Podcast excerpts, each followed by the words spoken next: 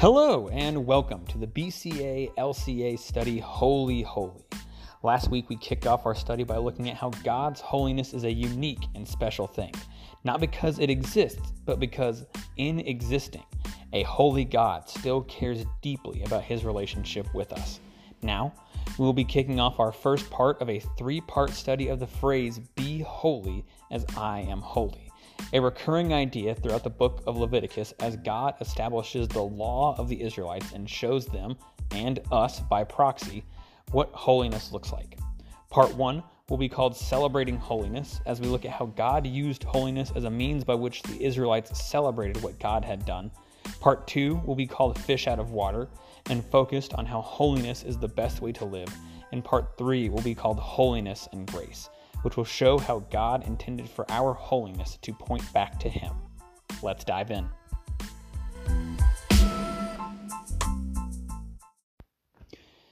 On the weekends, I work part time at a ropes course, and I love every minute of it. My favorite thing to do while I'm working there is run the zip line. The site that I work at has three quarter mile zip lines that, in order to access, you have to climb up a cargo net. Once you get up there, you're 75 feet off the ground. And for me, it's awesome. The climb takes your breath away, and once you finally get to the top of the net, the view leaves you breathless all over again. I love standing up there while waiting for the next group to climb up. Usually, a breeze blows over the tower, and I find myself standing there and just soaking it all in. Some of the moments that I remember most fondly in my life are standing at the top of that zipline tower. Often, though, that peace is broken by the startled cry of a participant who just got to the top of the tower and now wants to get down as fast as they possibly can where I could just sit at top of this tower and watch the whole day pass away. These people feel the exact opposite. Every second they spend up there is a second longer than they ever wanted to be there. Once they zip, I ask them about the experience, and I get a lot of, I never want to do that again. I totally understand where they're coming from. As much as I love being up there, it makes sense that someone else would hate it. Sometimes, though, I think that's how we approach holiness. I'm glad you love that kind of stuff, they say, but it's not for me. Now, I'm not a historian. I'm not qualified to speak into where our distaste for holiness came from with any degree of certainty. But if I had to take a guess, it would be a long history of holiness becoming synonymous with legalism. People began saying holier than thou and meant it as an insult.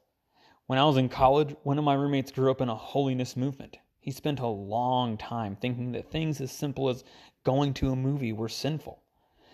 In, in the song Holy by Frightened Rabbits, the singer proclaims, I'm done being holy. I think I'm just full of holes. Pursuing holiness can be seen as exhausting and stressful in today's society. This is heartbreaking because, as we'll soon see, this is far from how God wants being holy to look. As I mentioned in the introduction, today we're going to focus on celebrating holiness. And when I say this, I don't mean celebrating the idea of holiness, but how living a holy life is framed as a celebration. To properly understand this and how God planned for holiness to be a celebration, we need to look no further than Leviticus 23, which lists the religious feasts that Israel was expected to hold throughout the year. The first day the people are told to observe is the Sabbath. Since God created the world in six days and rested on the seventh, the expectation was the same for Israel. They were commanded to rest and gather. Life is hectic. I know that for each of us, there seems to be something new every single day that gets thrown on us and can drag us down. God knows that too.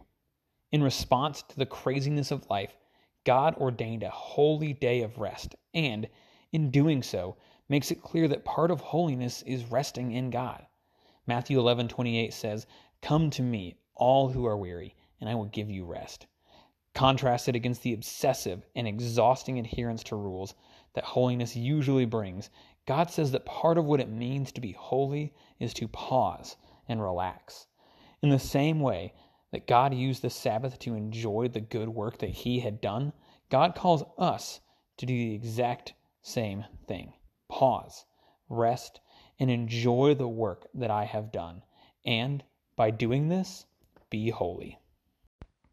After the Sabbath, God lays out six feasts the Israelites were called to celebrate annually Passover, first fruits, weeks, trumpets, atonement, and booths. All of these were set apart as holy days, or, as we might call them today, holidays. Reading through Leviticus 23 makes it clear that these holy days are meant to be days of celebration, commemorating what God has done for the people of Israel. Passover is a story I'm sure that all of us are familiar with, recognizing how God delivered the Israelites out of slavery in Egypt. Celebrating it would always call to mind that God is a God who is concerned primarily with redemption. First fruits recognizes that the harvest they have gathered comes from the land that God promised to their ancestors and helps them understand that God is a promise keeper. Weeks recognizes God as a provider of all good things, not just the land they dwell in, but everything. Every year they would celebrate and reflect that they belong to a good God who delights in giving blessings. The next feast that God outlines for them is the Feast of Trumpets. Clocking in at three verses, it is the shortest of the prescribed festivals, and based solely on the passage in Leviticus 23, we have very little context for what this celebration focused on. In his article on the festival, Lev Lay pointed out that there is a historical connection to be drawn between the trumpets blown here in Leviticus 23 and the trumpets blown in Exodus 19 and 20. Exodus 19, 16 through 19 says, When the sound of the trumpet grew louder and louder, Moses spoke, and God answered him with thunder. In Exodus, the trumpets were the call to enter into a covenant with God. As Israel progressed through its history, this feast would always have served as a reminder that Israel is a people who belongs to God and his covenant. To quote Lay, this cataclysmic event was to be stamped indelibly upon the memory of the people of Israel. Every year at the Feast of Trumpets, those same sounding trumpet blasts reminded Israel that they were a people under a covenant, a nation who had accepted the responsibility of being God's people. By doing so, the nation also prepared herself for the Day of Atonement, eight days later, when they would repent and find atonement for all they had done to break this covenant. Following the Feast of Trumpets is the Day of Atonement. This feast gets a more detailed explanation in Leviticus 16, but the name should indicate its purpose atonement. The high priest went through a series of complicated rituals that culminated in the sins of the entire people of Israel being forgiven. Leviticus 16:30 summarizes the passage nicely when it says, "Then before the Lord you will be clean from all your sins." Every year, the people get to celebrate forgiveness shortly after they celebrate the covenant. When God established the covenant with Israel, he claimed, "I will be your God, and you will be my people." Israel continuously failed at being God's people, but he was always faithful to be their God. The Feast of Trumpets and the Feast of Atonement was a call to remember God's goodness, even in the face of our failings. The final feast that God prescribes is the Feast of Tabernacles. Tabernacle comes to us from the Hebrew word for dwelling place or presence. To celebrate the Feast of Tabernacles, celebrated that God was in the midst of his people.